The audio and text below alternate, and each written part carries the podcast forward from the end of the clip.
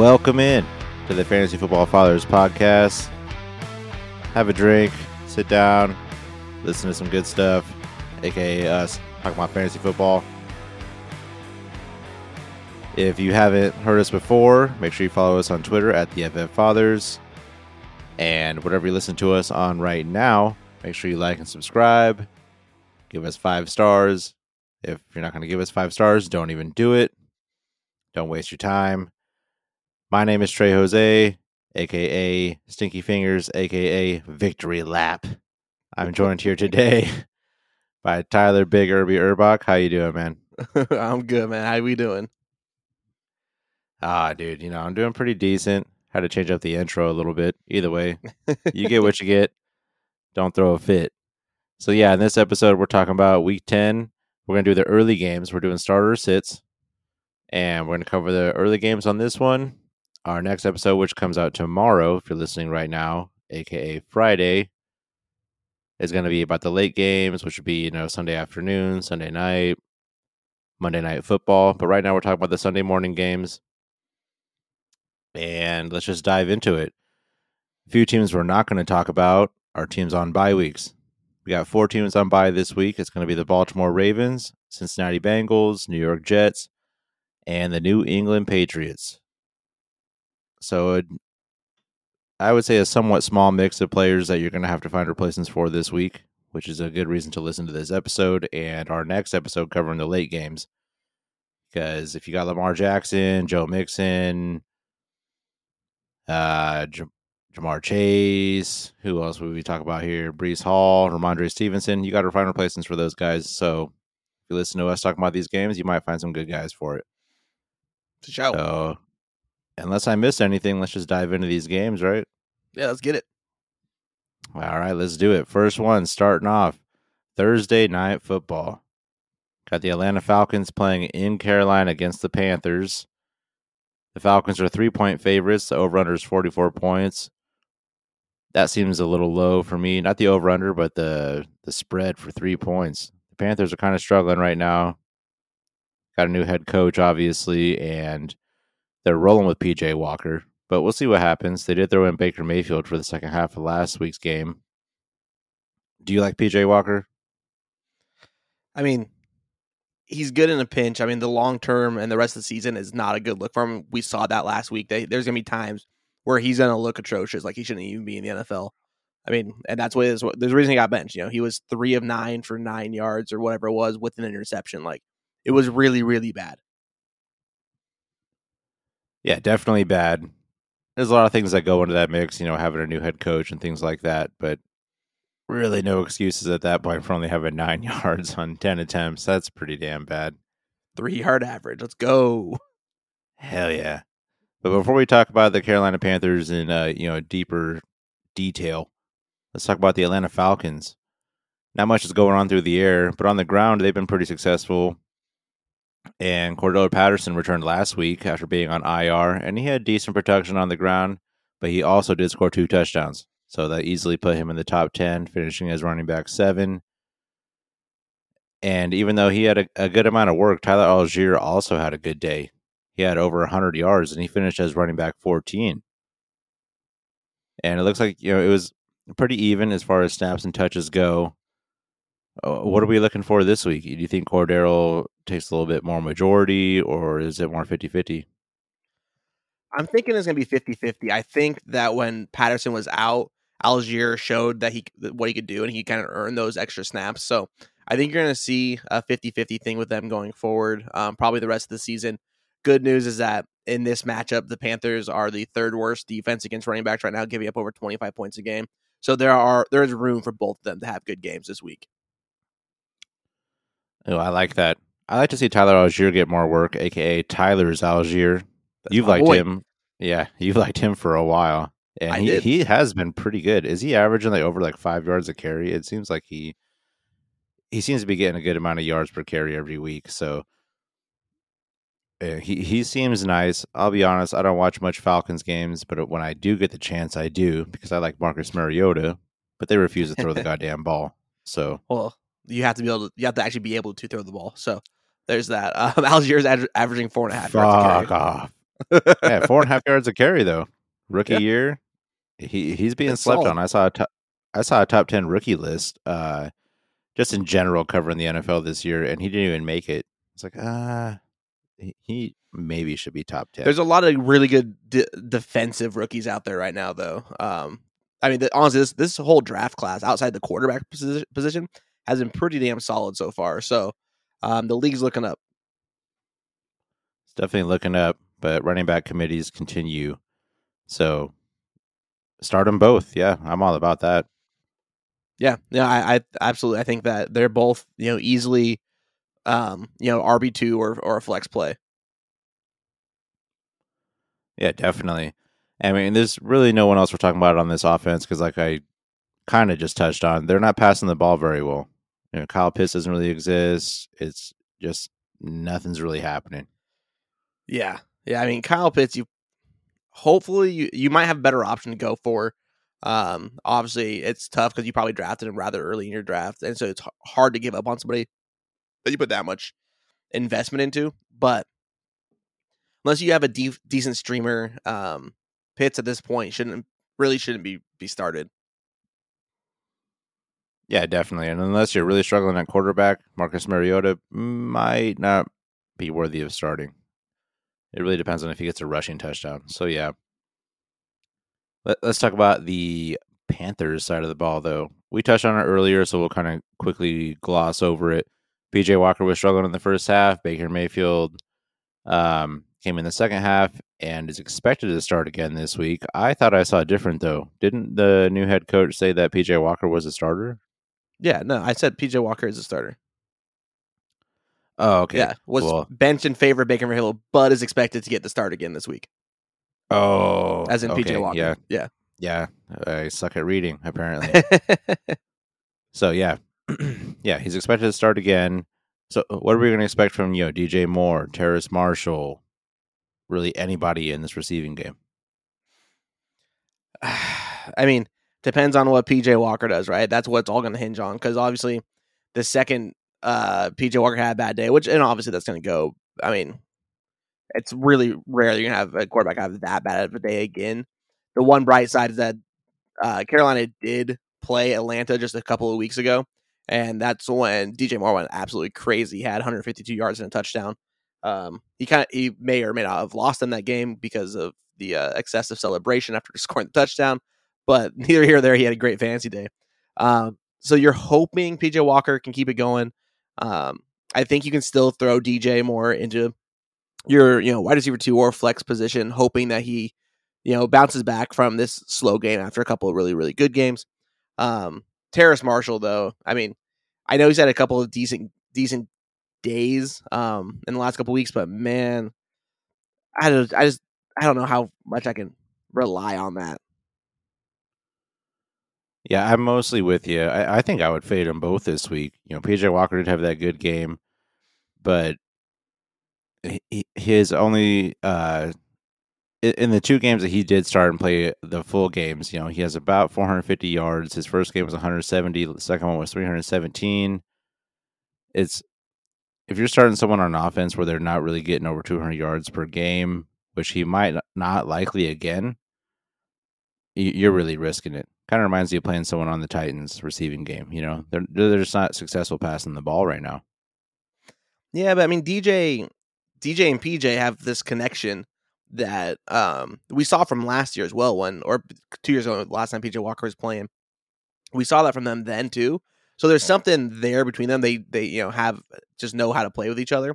And so I still see DJ Moore as a guy you can throw into your flex, which you probably can be based off of where you drafted him and off of how poorly he played at the beginning of the season. You probably you could have picked him up off of waivers, you know, after he was dropped. Now he's playing well, so he could be in your flex position with a guy that has a super high upside side and ton of, of ceiling.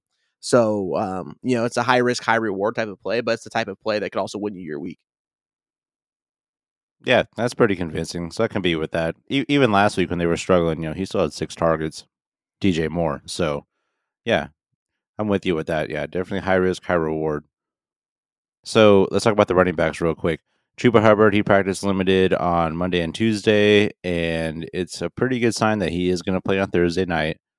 if he's back, can you confidently play him or D'Onta Foreman or both?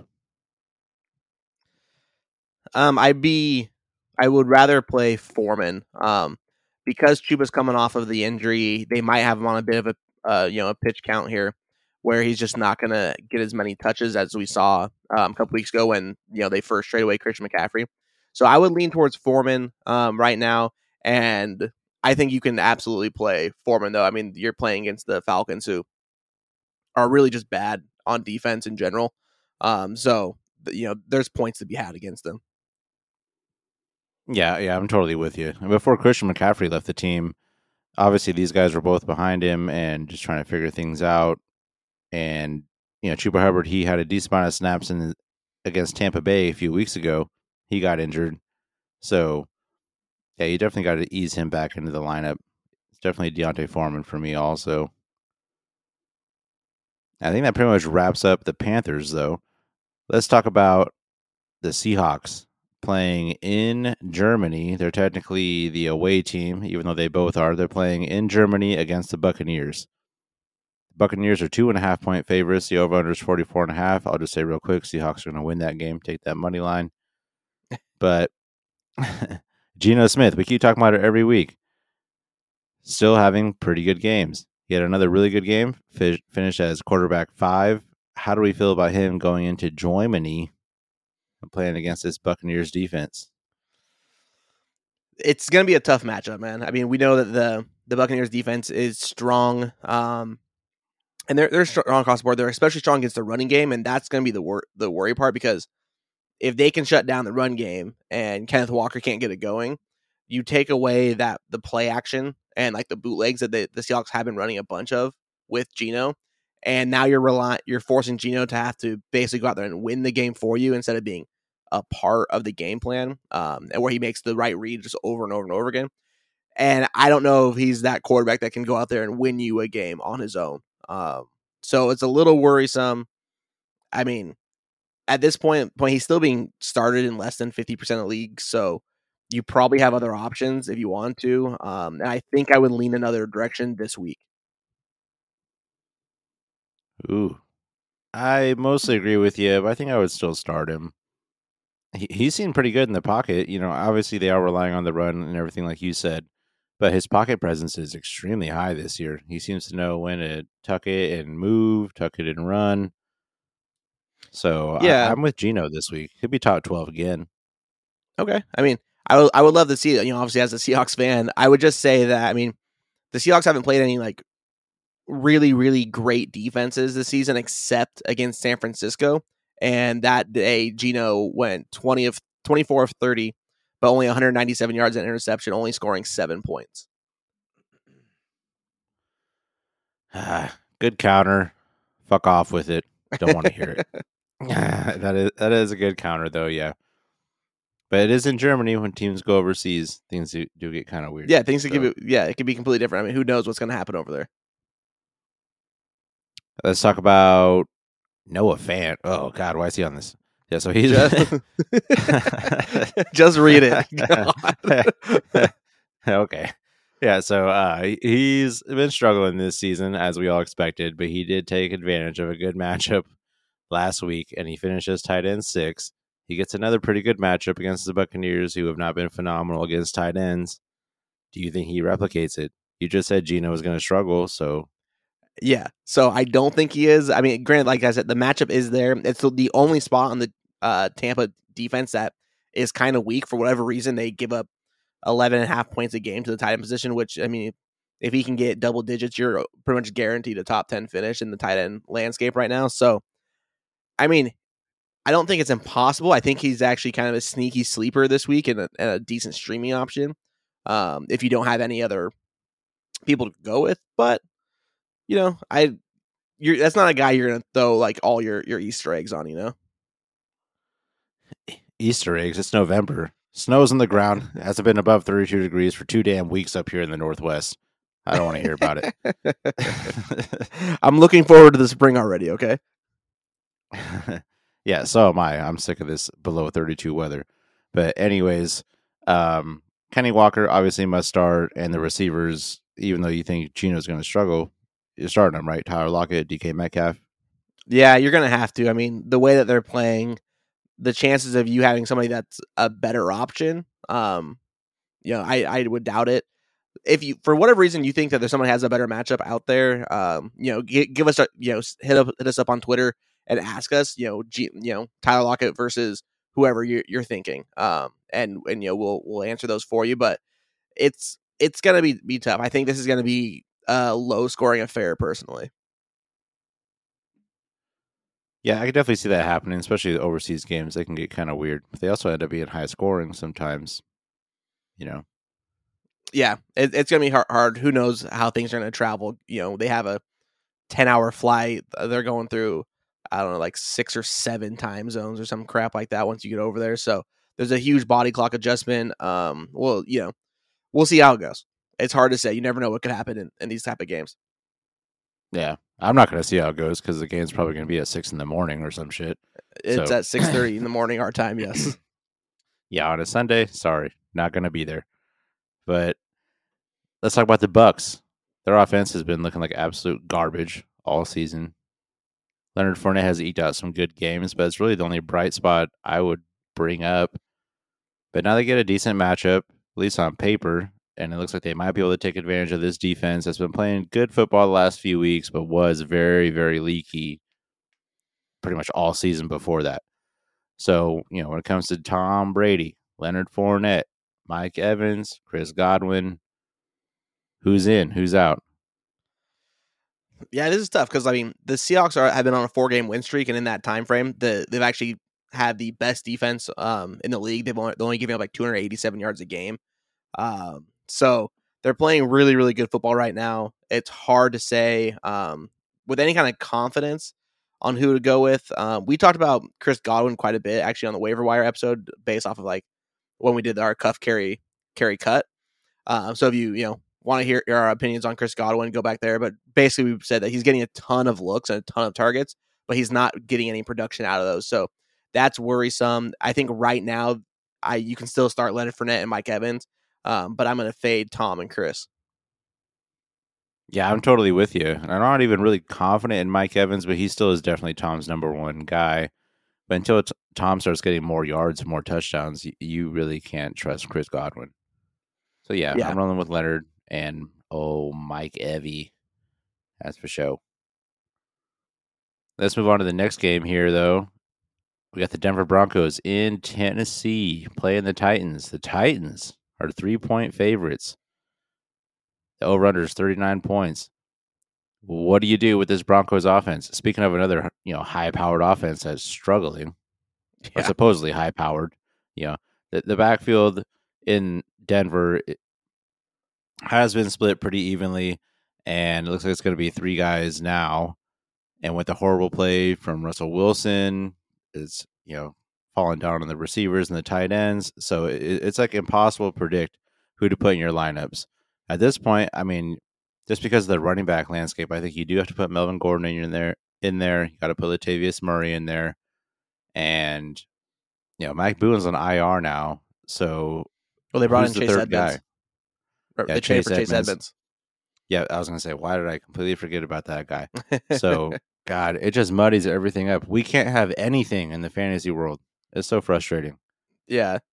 Um honestly, uh, I'm going I'm definitely not putting Melvin Ingram or Latavius Melvin, Melvin Gordon, Melvin Ingram, Melvin Gordon or Latavius Murray in my lineups this week.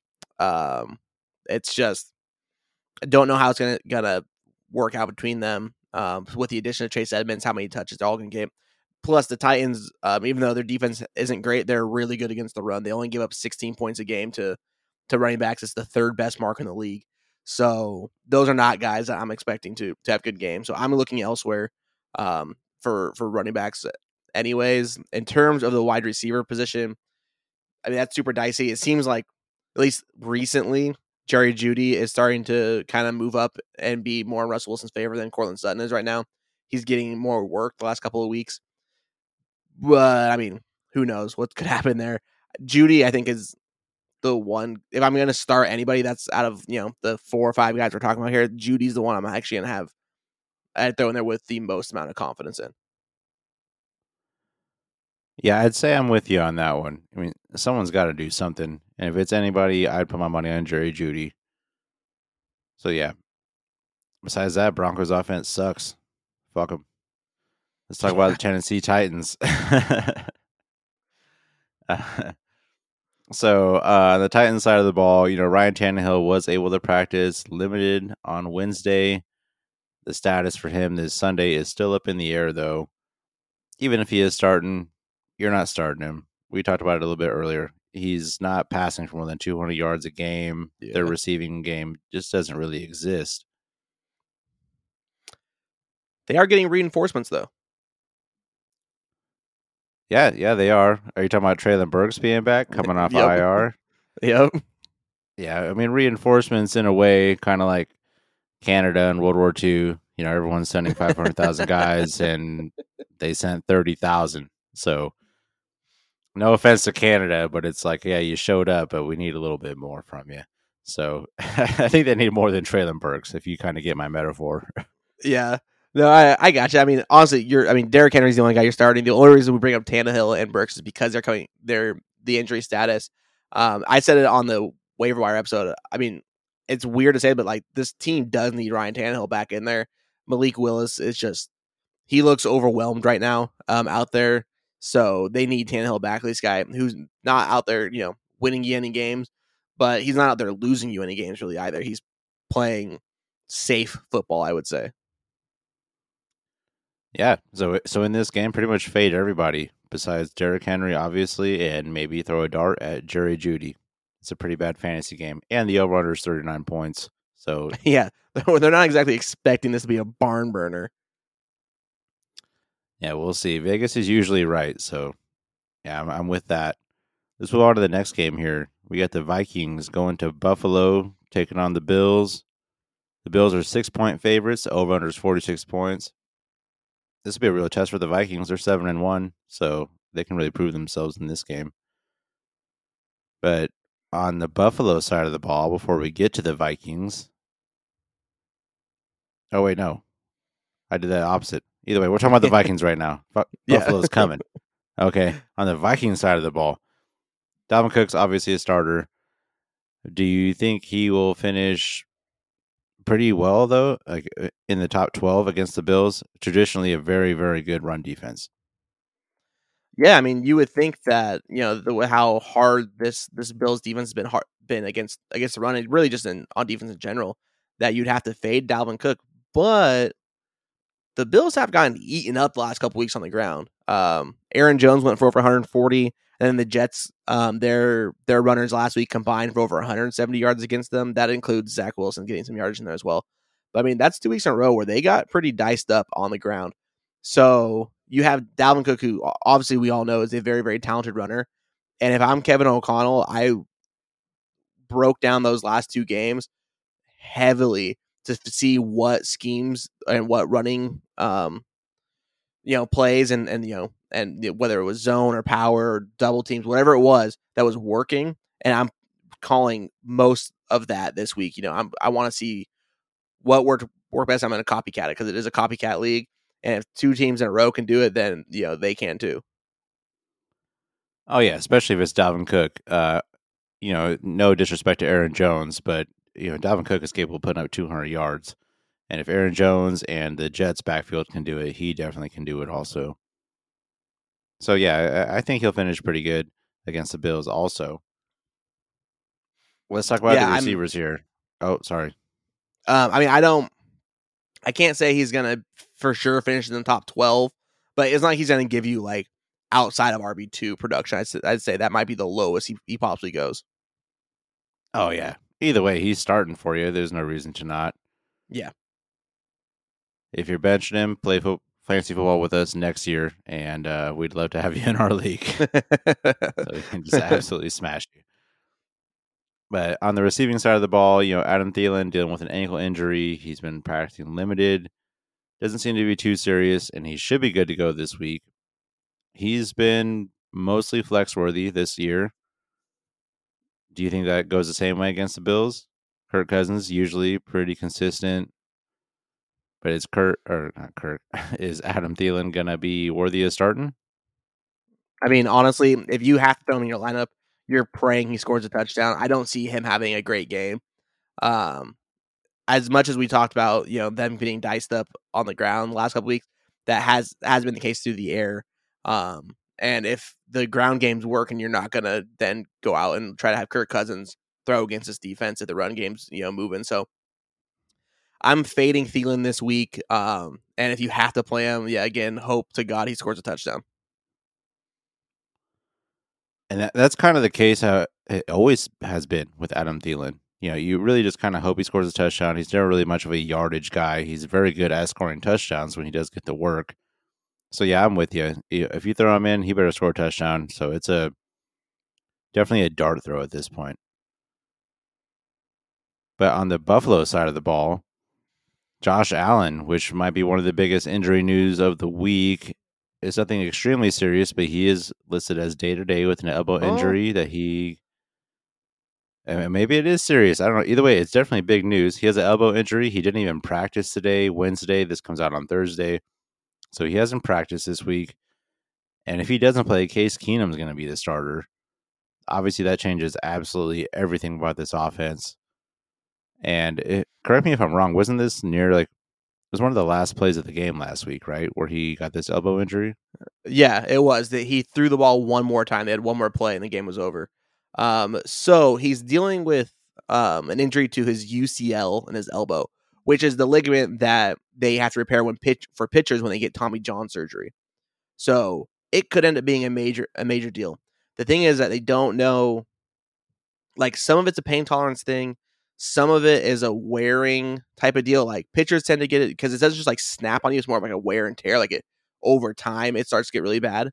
Um, and this is something that Josh Allen has dealt with in the past. He missed four games with the exact same injury in his rookie season. So it's something that um, it's almost like the more you hurt it or the more usage you have on your arm, the worse it's gonna get at, in terms of like even when you are healthy, like it's still kind of breaking down. So the fact that he's had this injury before can be a little worrisome. Um, that they're being pretty mum on how bad it is. They were supposed to have an update on it out today, but I had not seen it yet. So maybe they're waiting one more day because they're supposed to get you know a second or third opinion. Um, so who knows where, where it's going to be? But watch out, man. Those injuries could be something that that really end up hindering the Bills' full season. Honestly, so um, I think all of Bills Nation is a little worried right now. Yeah, you brought up some good points. I did not know that was the same injury from his rookie year. So let's just say he doesn't play. Does that really affect Stefon Diggs? I think it affects the rest of the team. I don't know if it affects Stefon Diggs as much, just because he has consistently seen so many targets in this offense for three years straight.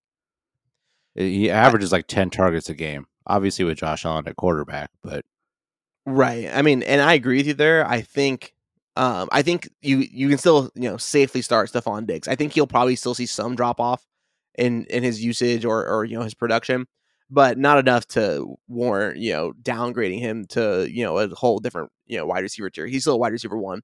Everyone else though, I would be be worried about. I would think Gabe Davis becomes a very fringe flex player. Obviously, you're not starting in the running backs anyways. Um, you I would think maybe a slight uptick for um for Dawson Knox only because it's a backup quarterback situation we tend to see them rely on you know on the tight end but this is a different kind of backup quarterback. This is Case Keenum who has quite a bit of starting experience in the NFL um he was a you know I think he had two full years of starting between like the Rams and the Vikings at one point and in the biggest play in Vikings history at least for many people when they had the Minneapolis Miracle, that was Case Keenum that threw the ball to Stefon Diggs. So there's some rapport there as well. That's why I think that that's the other reason why I think Stefon Diggs won't have much of a drop off. Ah, man, that feels like a lifetime ago. But you're totally right. It, it wasn't the Rams and the Vikings. It was the Vikings, and then the next year he played for the Broncos. Played the whole season. God, you never played. You never suited up for the Rams. He did suit up for the Rams ten games, but we're talking full seasons. He went from the oh, okay. Rams ten games okay. next year, played for you know Minnesota, had that miracle happen, and then the year after that started all sixteen games for the Broncos. Yeah, I mean the guy's been around. He's like I said, he's had a ton of starting experience. So, um, he's he's a good back- backup to have. I mean, obviously there's much worse uh, backups to have in this league. Um, so hopefully the Bills will still still do fine if you know Josh Allen has missed a little bit of time. Yeah, we'll see. I mean, he is pretty decent, but the, all this stuff we're talking about was like five, six years ago. Time flies when you're getting old. Yes, sir. Let's uh, move on to the next Sorry. game here. I was reading on they actually had more of an update on Josh Allen looking at Case Keenum's profile than they did on Josh Allen's own profile. Oh, really? Well, fucking. Either way, Case Keenum, yeah. That's all you can really rely on. Stefon Diggs, maybe a little uptick in Dawson Knox. I'm totally with you on all that. Everybody else, you just got to fade that until you see what happens. And even then, you need multiple weeks of it, sample size to really be about it. Let's move on to the next game, though. Detroit Lions playing in Chicago against the Bears. Going about two hours south to get down in Soldier Field. The Bears are three point favorites. The over under is 48 and a half points. Pretty high over under for a Lions Bears game. Well, I mean, the Bears' offense has come alive last few weeks, and the Lions' offense, even though they've really kind of fallen off at the be- the beginning of the season, they were lighting up the scoreboard. So there's plus both bad defenses. There's a chance this does become a shootout. yeah, this could be a fun game to watch, which is, God, I don't think I've ever said that about a Lions Bears game in my entire life. That's crazy. So let's talk about the Lions real quick, though. Yeah, D'Andre Swift, typically injured, obviously uh, limited at practice this week with shoulder and ankle injuries. Head coach Dan Campbell, he did say that Swift hasn't suffered any setbacks after last week's game, and they're hoping to have him a little bit more involved this week. Which means, you know, typically I would think, oh, Jamaal Williams, definitely got to lean on Jamaal Williams. Well, he wasn't at practice on Wednesday, even though there has been no report he has an injury. Hopefully, it's a personal thing and not an injury, which that sounds bad to say now that I said that out loud. Uh, but your for your fantasy team, hopefully he's not injured because he has been very, very great in replacing for D'Andre Swift. Even when D'Andre Swift is starting, Jamaal Williams is scoring points. So I, you just got to keep an eye on that backfield, and see what's going on because it might be both of them this week. It might be, I assume, maybe just It couldn't be just Swift. I I don't don't know know. what yeah. the, the whole Jamaal Williams thing thing's weird. Um, he just was not at practice today. They he's not on the injury report. They didn't say say what's going on. They even listed it as like a did not practice for personal reason. They just said he wasn't at practice. So don't know what's going on there. Obviously, it's a little worrisome. Hopefully, everything is okay. Um, you know, whether it be an injury or in you know whatever's going on, if there is something going on that way, you know, in, in his personal life. So hopefully, everything everything is good to go there. Um, I think. I mean, if Jamaal Williams is not there, they're going to give D'Andre Swift full usage. They're not going to hold him back at all. Um, if Jamaal Williams is there, he's good to go. I think you could still end up seeing them both get pretty even um, snap share and and touches, just because Jamaal Williams has played so well um, in the absence of D'Andre Swift. So I think they'd like to use them both to keep Swift healthy as well. You know, less wear and tear on him since he is uh, injury prone. Um, it just it's it's hard to say. It's hard to say. I think at this point though, you could if they're both in the lineup. I think they're both you know flex plays at worst. Oh yeah, definitely. And if Jamaal Williams is out, do you consider giving a look at Craig Reynolds? They No, do like No. him. No? no. I mean, how do they really like him? He's right now on the depth chart. He's listed behind Justin Jackson. Well, that's a lie. Uh, Craig, can I borrow your car? but and, anyways, yeah. So I, I'm with you, but at the same time, I would kind of look at him. Run, running back situation's weird this year. Jamaal oh Williams no, that's why Craig Craig Reynolds is on injury reserve as of six hours ago. Uh, well, as of me just shutting the fuck up, yeah, let me just move on from that then. Jesus, six hours ago. People got to work, man. We can't see these things. I'm glad you saw that, though. So let's move on to the receiving game. Amon-Ra St. Brown obviously came off of last season, having a great season. You know, a five game stretch where he was absolutely murdering it, maybe six games, Started this season off the exact same way, but this year he's dealt with a little bit of injuries and the offense is slowing down. He's only averaged 5.6 points per game in the last four games that he has played.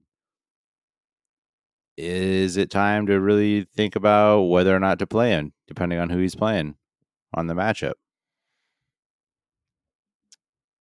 I mean, I hate to say it, but I think so.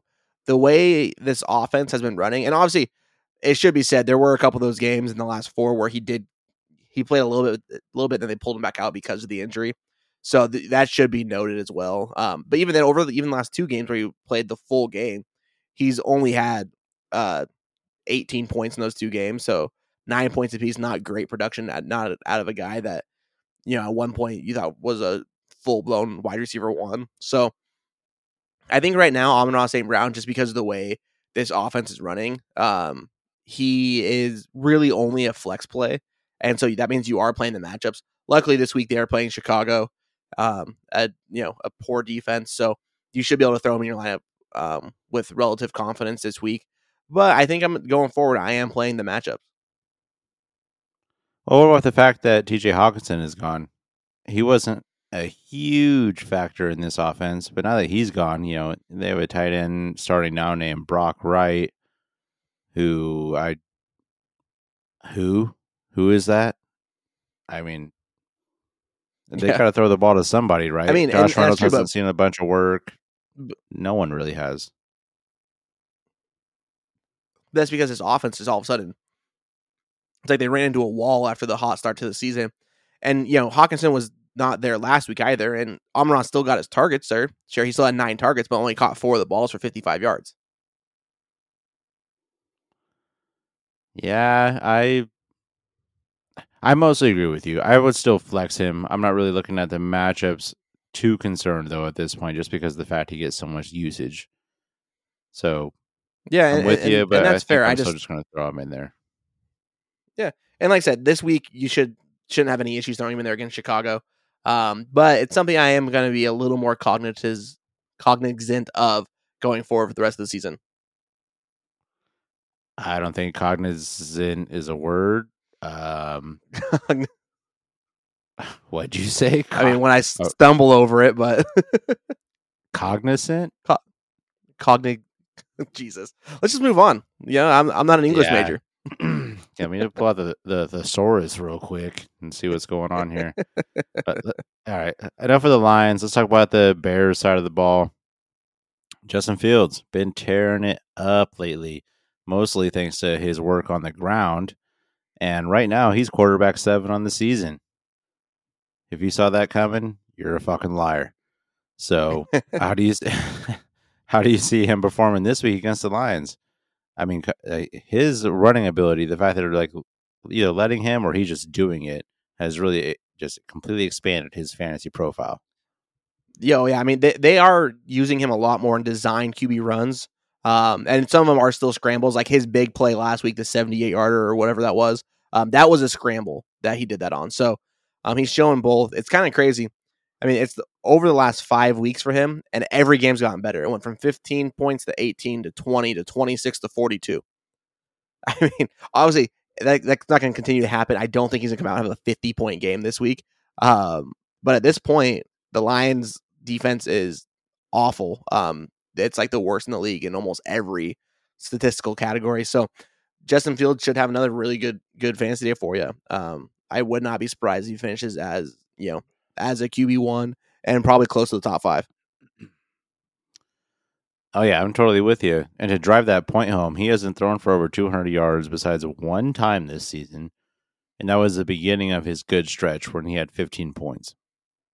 It it just drives point the home uh, drives home the point that we always bring up on this podcast. If you have a quarterback who's serviceable but very usable on the ground, they instantly become a starting quarterback. And that's exactly what's been happening. You know, in the last four games, we're talking 50 carries. I'm doing very quick math here 400 yards, three touchdowns. I mean, that's something you want out of a goddamn running back. yeah, those are running back numbers for sure. Yeah, so he, he's definitely worthy. He, he's creeping onto the scene. Did not see that coming. But speaking of running the ball for the Bears, you know, Dave Montgomery took the backfield over again like he should. He got twice the amount of carries uh, compared to Khalil Herbert. But with the Lions defense being kind of shitty, does that make Khalil Herbert a worthwhile flex play? I think it would, though, because I'm not shitting on Khalil Herbert, but I do love David Montgomery. But every time Herbert does get the ball, he's kind of like the Tony Pollard on the Cowboys to the Bears offense. He, he makes plays happen.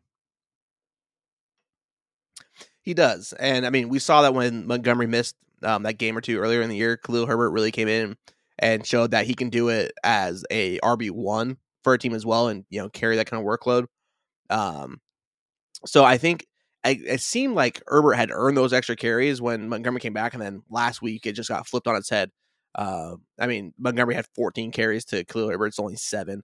So going forward, I think you it might be it might change on a week to week basis right now. It's hard to say, but with the Lions defense being so being so bad, I agree with you that Herbert is a a solid flex play this week. Yeah, that's really relying on the fact that the the Lions just suck. So we'll see what happens there. yeah. But you know, with the Bears' offense rolling lately, so has Darnell Mooney, quote unquote. Um, he he's had some okay games. He's he's creeping into flex territory, that's for sure. Are you starting Darnell Mooney? I mean, he in okay. Let me go back a few here. In the last six games, he's put up four flex worthy play uh games in terms of getting, you know, basically a flex worthy play should be, you know, at least over nine, but usually you want to make sure they hit at least double digit points. And he's done that in four yeah. four or six games now. So once uh, Justin Fields started to get it going, so did Darnell Mooney. So there's something to be said for that. Um, and I think he's probably going to have another flex worthy game. Again, I mean, we're basically telling you to start everyone in Chicago. It seems weird because his defense is so bad in, in Detroit, but it just happens to be the case. And I think you're going to see a lot of guys on this offense have a good game. Well, starting everyone, you you starting Chase Claypool. Okay, I'm probably not starting Chase Claypool, but it is okay. interesting to see that in his first game in Chicago, he only played 35% of the snaps, but got six targets anyways, which is basically the amount he was averaging in Pittsburgh. So there's something like they clearly they wanted him. Eh, the rumor had it that they had been looking at Chase Claypool for really like a season and a half at this point, um, and they were trying to get him, and it finally you know kind of came to fruition for them. So he only caught two of those balls for 13 yards, but getting that much usage in such a little amount of playing time he did get, it's interesting to see where that's going to go. I think he could become a flex worthy play in a couple of weeks once he gets a little more acclimated to the offense. Yeah, I'm with that. Definitely an interesting player to have on this offense right now. Uh, but yeah, you just got to sit on him and see what happens. Let's move on to the next game here. You got the Jacksonville Jaguars playing the Chiefs in Kansas City. The Chiefs are nine and a half point favorites. The over under is 50 yes. and a half. That is an interesting combination as far as a nine and a half point spread and 50 and a half point over under. But on the Jaguars side of the ball, Trevor Lawrence has been pretty solid. Um, I mean, he had a pretty solid game last week, finishing as a quarterback 12. He gets a good matchup this week against the Chiefs, who've been pretty leaky. Do you think he'll finish top 12 again, aka startable?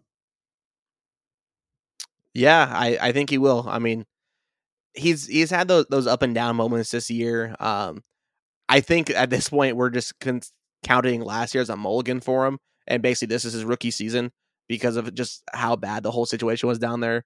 Um, and so he's we've seen those up and downs, but the Chiefs defense is not good. Um, at least they're not. Yeah, they're, they're not good. They give up a ton of points kind of across the board.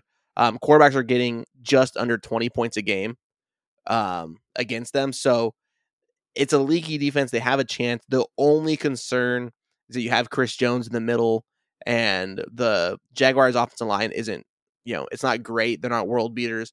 They're they're decent, but if Chris Jones gets a lot of pressure up the middle, then you're going to see Trevor Lawrence probably get forced into making some some bad throws. Well, speaking of him throwing the ball, Evan Engram secretly the tight end 12 on the season. Not really a secret, but you know, it's it's pretty surprising and he has a pretty solid target share. Are is he worth streaming this week? You did bring up the fact that, you know, if if um, Chris Jones gets good pressure on Trevor Lawrence, he's going to have to make some bad throws. The first thought that comes to my mind is that he's going to be have to scramble. And when you scramble, who are you looking for? You know, running backs, tight ends. Yeah, your check downs. Mm-hmm. So, I mean, how, what do you think about Evan Engram this week? I know, dude. Honestly, it killed me even writing that Evan Engram could be a streamable option this week because Evan Engram is like the bane of my tight end existence for fantasy football. Um, for the last you know however basically however long he's been in the league, um, because he's just so frustrating that way. But oh god, yeah, I think you can stream him this week. I don't. I like feel like I need to go puke for just saying that Evan Engram is streamable, but I think he is. I mean, the they get the Chiefs give up a lot of points, like I said, across the board. They, it's the, they're the seventh worst defense against tight ends, give, giving up 12 points a game. So, yeah, I think he's a streamable option this week. For someone who has been so hit or miss, we've talked about him so many times in the last, you know, year and a half of this podcast or so. Yeah, his name's been brought up so many times, and we've said no so many times. So it's surprising that it's finally a kind of yes. yeah, he is dealing with a back injury, but they said that he's gonna be fine. Um, so not, they didn't specifically say it as like back spasms, but that should be something to to you know watch as well. Because if it is something like a back spasm, those are so easy to flare up. Um, so I'd be a little worried that way as well. But other than that, yes, you can you can flex Evan or stream Evan Engram, and I don't think I've really said it, but yes, I think Trevor Lawrence will finish as a QB one again this week. I'm a little worried about the Chris Jones situation, but I think he is good enough and is athletic enough to get around that and still finish as a QB one. Oh yeah, I mean he's number eleven on the season total right now, so or uh, number nine actually. So he, he's doing pretty good. And with Evan Engram's back injury, hopefully it's not uh, spinal like Mike Tyson would say. Let's talk about the uh, Chiefs side of the ball, though. I know I reached for that one. Yeah, but um, it, it, took a while for things to come to fruition for this fella, but it looks like you know Juju Smith has finally res- solidified himself as the number two receiving option behind Travis Kelce because he's the obvious goat in this offense when it comes to the ball or the receiving game as far as Travis Kelce goes. Do you feel comfortable using Juju on a weekly basis since he seems to be solidifying himself as the number two. Yeah, honestly, I do. Um, I think that I mean the last three games alone, he's had the his lowest point total is 13 points. He's had 13, 22, we'll call it rounded up, and then another 20 point game. Um, and against some good defense. it was against Buffalo and San Francisco. So he's doing it against good defenses. That means his rapport with Patrick Mahomes has really grown.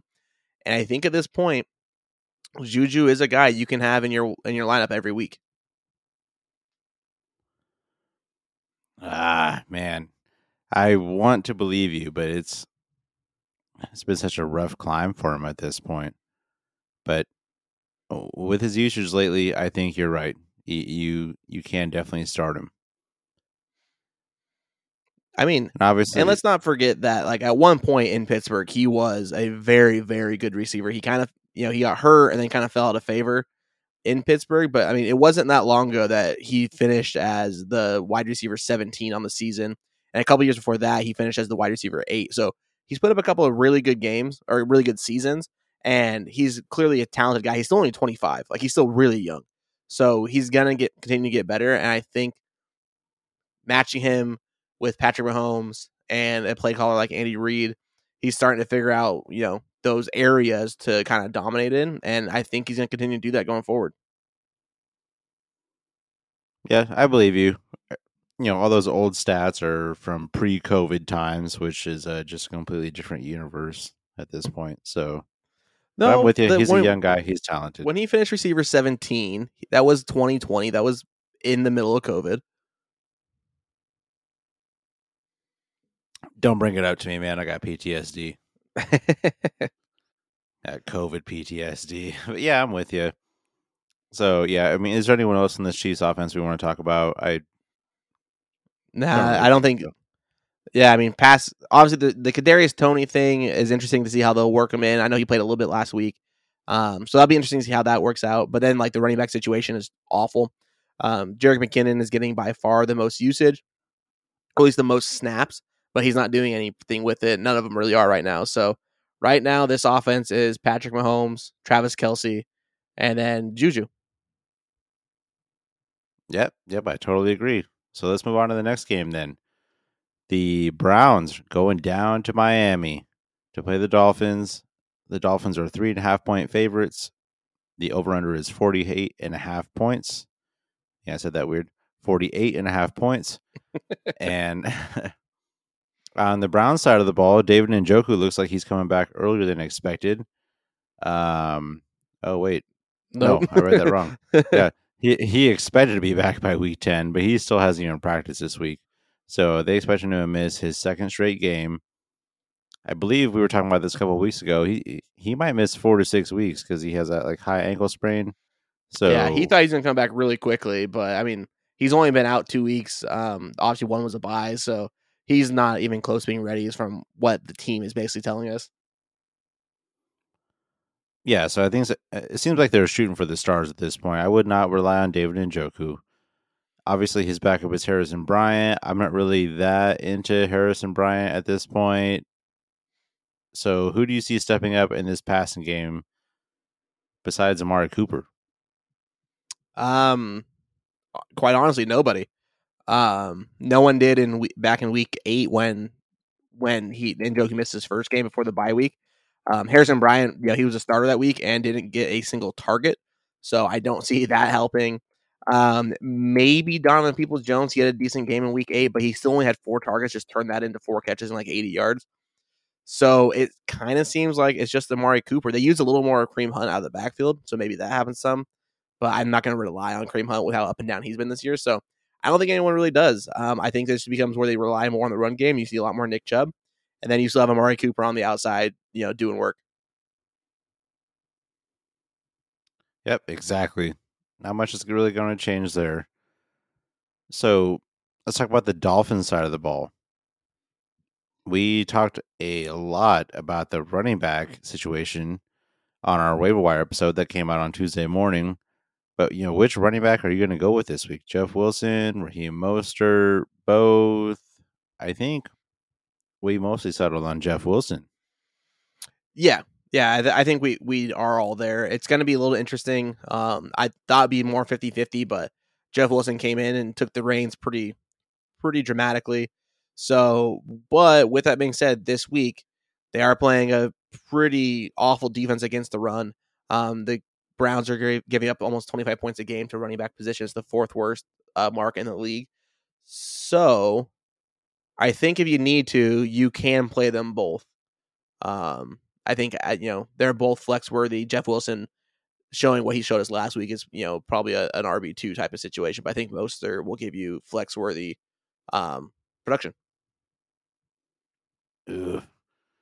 Yeah, I like Jeff Wilson. I don't know if I like Raheem Mostert, but you know, the running back landscape it is tough. So if you Yeah. have to start a running back in your flex and not a receiver, definitely not a bad option. I'm with that. And obviously Tua, I mean, you're starting Tua. The receivers must starts as far as Tyreek Hill, Jaylen Waddle. Yeah. I mean, what about Mike Gesicki though, dude? no, I mean, we thought that he might be a streamable guy last week because they're playing Chicago. Well, guess what? Mike Gesicki turned back into a pumpkin. He got two targets, one catch, three yards. So it was fun while it lasted with him and him in the touchdown doing the gritty, but it ain't happening and going forward. Yeah, yeah, it's unfortunate. I just love to bring him up, but yeah, I know that's your dude. You That's your guy. uh, yeah, you know, you got Tyler Allgeier and all these Tylers that you like. That's my Gesicki. Okay. That's your Gesicki. I like it. It is. So yeah, let's move on to the next game then. Houston Texans going to New York to play the Giants. The Giants are six and a half point favorites. Over under is forty eight. Or why do I keep fucking that up? The Giants are six and a half point favorites. The over under is 40 and a half points. And the big news on the Texans, at least last week, was that Brandin Cooks wasn't going to play after not being traded during the trade deadline. He is back with the team. He did not practice with a wrist injury, which seems kind of fluky now that I'm seeing this here. yeah, a little weird. Like, how did you injure your wrist? You didn't play. You didn't even practice. Like, you literally said, fuck this team, I'm out, and walked out the door and took a week off. Yeah, it's a very sketchy situation. I would not be surprised if he doesn't play again this week. I mean, I mean, how are we uh, approaching this situation right now? Do you think he I mean- comes back, or is he just done? I think I think he's done. Honestly, I think he's checked out on this team. Even if he does play, I don't think he's going to go out there and give it, you know, give him any type of good, consistent effort. Um, I think he's just. I think he's. Re- he was really upset that he wasn't traded. I mean, everyone. It made it sound like they were, you know, they were open to trading him. Apparently, they got a lot of interest in him, but they didn't find an offer that they liked. Um, I'm sure they're asking way too much for him, but I don't know, man. I just feel like he's checked out on this team. Yeah, I'm with you. And, you know, let's just say this is true and he does check out. Who benefits from it? We got Nico Collins, Chris Moore. I mean, it's uh, that's a I mean, total dart throw. Cooks has been playing all year and been getting decent usage, but it has kind of dropped off last few weeks. Um, ultimately, I don't think anyone really benefits from it because Davis Mills is not a very good quarterback, and he's shown that this season. So it's hard to say that anybody really steps up right now. This is Dameon Pierce's team. Um, he's the only worthwhile player they really have on the offensive side at this point, and and it sucks to say, but uh, because we all liked Brandin Cooks, you know, we he was uh, a guy that's been super consistent and had been productive, where no matter where he was uh he was at, but uh, yeah, um, I mean he you know production in New England, L.A. with the Rams or St. Louis the Rams with, with Houston, like he was just always productive. So it kind of sucks, but um, but yeah, it is what it is. Pause. Yeah, definitely. It's yeah, you can't really expect someone else to step in on this team because not much is really going on for him. Pardon me on the delay. Saw a spider, had to kill it. I was so confused. I'm like sitting here watching you, like, and you just like get up and like run away from the table. I'm like, where? I, I just continued to talk. I like rambled on there on Brandin Cooks. I didn't even know what to say. Yeah, that's my fault. But either way, you you said what needed to be said. This spider needed to die because it was fucking huge. so yeah. uh, on the giant side of the ball, though, honestly, I don't know where that spider went. Hopefully, it's dead. But on the giant side of the ball, um, Saquon Barkley or die. Right? Nothing's changed. Yes, yes. Yep. Typical things. So let's talk about the last game, right, of uh, our early game starter sit episode. It's going to be the New Orleans Saints playing in Pittsburgh against the Steelers. The Saints are two and a half point favorites. The over under is 40 and a half points. And it looks like New Orleans is going to stick with Andy Dalton at quarterback, even though he did kind of shit the bed last week against the Ravens. Obviously, Olave, uh, Chris Olave, and Alvin Kamara, they are must starts. Very, uh, very good starts there. Is there anyone else we're considering here? I mean, what about Taysom Hill? He has been working his way into the lineup, getting all these little trick plays, randomly scoring touchdowns. I personally have been playing Taysom Hill, and if you have him, you know, at tight end, and you don't have a better tight end, I don't see why not. I mean, it, obviously it's a high upside type of play, but the thing is, like outside of like that game against Seattle, he hasn't really done a whole lot. Um, he's getting some usage, but I mean, since that Seattle game, he's had four and a half points, 9.6, 7.7, 1.2, or 1.1 eh, are the four games after that Seattle game. So I just, I don't know, man. I think he's super dependent on when they really decide to put him into the game plan. I don't know if that's going to happen on a weekly basis. He's a decent streaming option because he gives you that upside, and the tight end position is, you know, atrocious in terms of who you can go with on a weekly basis. So I don't love Taysom Hill because I'd rather have somebody who might be a little more productive um, on a consistent basis. Like I'd rather have like Pat Freiermuth over Taysom Hill, which is guys that you know he's on a poor offense, it's just been struggling a lot. But he's getting you a lot more consistent production than, than Hill will. Yeah, I'm with that. I mean, you basically said it. Taysom Hill is a boomer bust guy. You just hope he scores some touchdowns on like the 10 plays that he participates in. So, yeah, definitely I would take Freiermuth over Hill. But, yeah, you know, if you're struggling at tight end, you want that boomer bust option. He's he's a good option to have. Yeah, I mean, he, like, like you said, he has a good like little package of plays he plays in. But even in that game against Seattle, when he had 33 points, he still only played 30% of the snaps. So ultimately, he's only getting somewhere between like 10 and 15 snaps a game. Yeah, it's a struggle, but at the same time, he gets opportunistic snaps. You know, they, bring him in in the red zone, things like that. So, yeah, that, that's the only reason I really say that. And on the Steelers side of the ball, I think it really comes as at least no surprise to me um, at this point. But we got decent news coming out of the you know their side of the ball that Najee Harris will start to see a reduced workload for the rest of the season, which means Jaylen Warren will be getting more touches. Najee has been struggling. Even in his rookie year, he wasn't exactly explosive, but his amount of touches was just insane. He had the most touches of any running back last year. And this year, he's just been absolute dog shit. So, what do we do with Najee Harris? I've been trying to trade him. No one wants him. It, it's it's hard to when they have that just horrible slate of less than ten point games co- consistently. Yeah. I mean, it sucks. It's like Najee is a very good, talented guy. I kind of feel like he's being scapegoated here because their offensive line is so damn bad. Um, it's like they're it's like they're blaming Najee Harris that he can't, you know, run behind a porous line. Like he's getting hit in the backfield every play. He he's averaging only 2.1 yards before contact on on his rushing attempts. It's one of the worst marks in the league.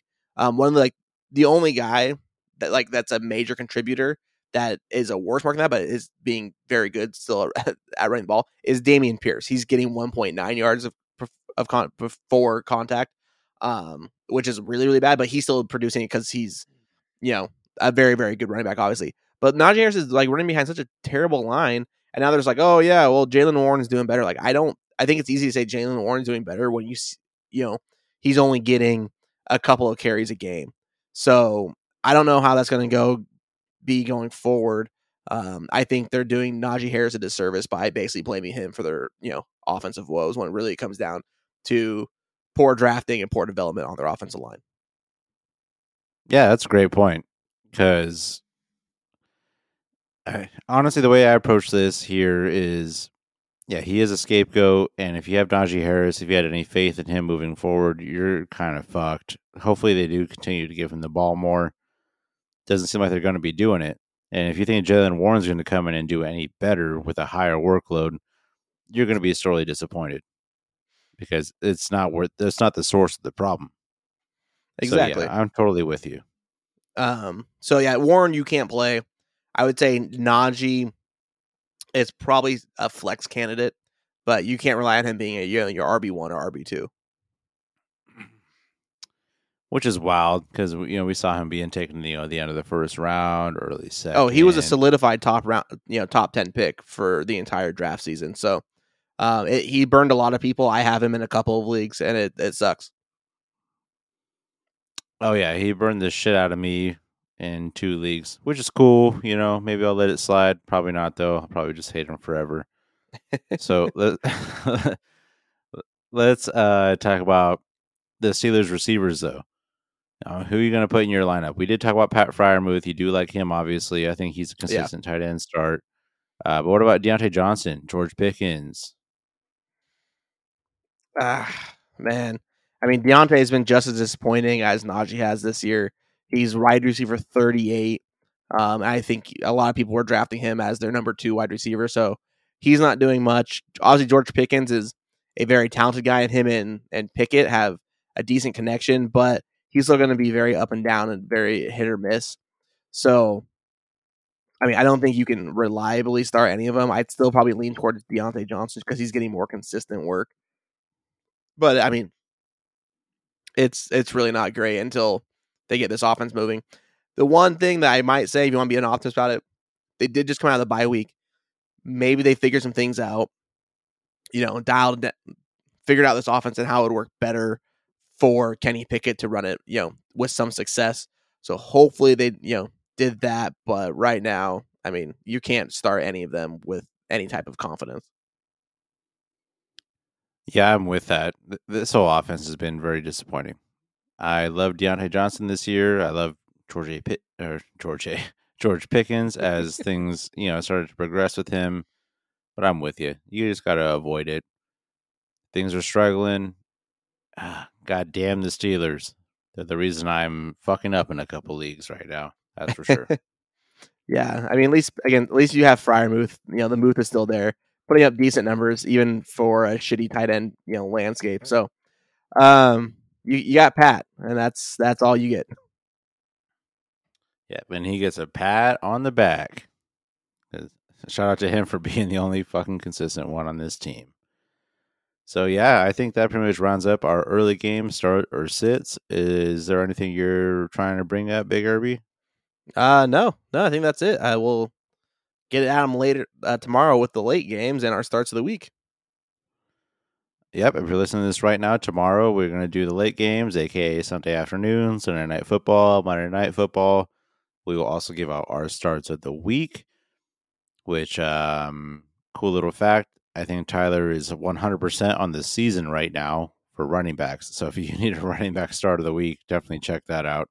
I missed one. I I picked Jacobs to have another really good game after he had those two big ones, and uh and he burned me.